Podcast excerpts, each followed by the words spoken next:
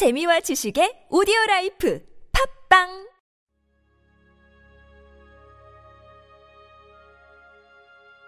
하나님은 나의 주님이십니다.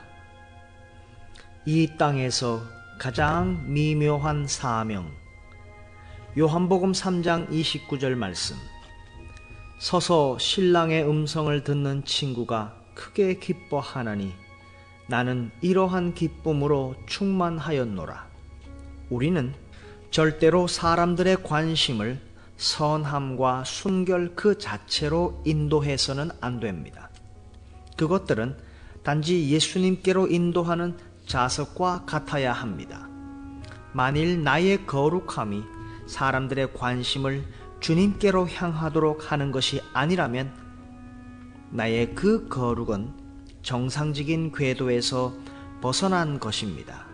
나아가 사람들의 마음에 비정상적인 애착을 유발시켜 그 영혼들로 하여금 곁길로 빠지게 하는 것입니다.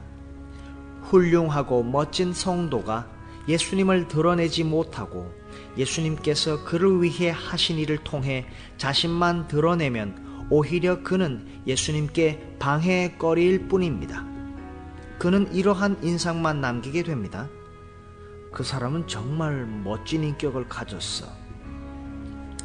이러한 사람은 신랑 예수님의 진정한 친구가 아닙니다.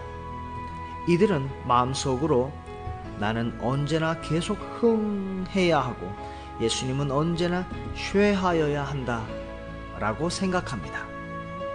신랑 예수님을 향한 우정과 충성을 유지하기 위해서는 다른 어떤 것보다 주님과 함께 자발적이고 살아있는 인격적인 관계를 유지하는 데 더욱 힘써야 합니다. 가끔 특별하게 순종할 만한 것이 없을 때도 있습니다. 이때에도 반드시 해야 하는 일은 주님과의 관계를 깨뜨리는 것을 절대로 허락하지 않고 계속 주님과의 활기찬 관계를 유지하는 것입니다. 그러다가 종종 순종해야 할 때 순종하면 됩니다. 위기가 발생했을 때 우리는 하나님의 뜻이 무엇인지 발견해야 합니다. 그러나 평범한 대부분의 삶에서 더 중요한 것은 의식적인 순종보다 주님과의 관계 유지입니다. 언제나 신랑 예수님과의 친구 관계를 누리는 것입니다. 종종 기독교 사역이 우리 마음을 빼앗아 주님께 집중하는 것을 방해할 수 있습니다. 신랑 예수님의 친구가 되는 대신에 우리는 주의 일을 한답시고 주님의 무기들을 사용하면서 도리어 주님께 대항할 수도 있습니다. 주님과 자발적이고 살아있는 인격적인 관계를 유지하고 계십니까?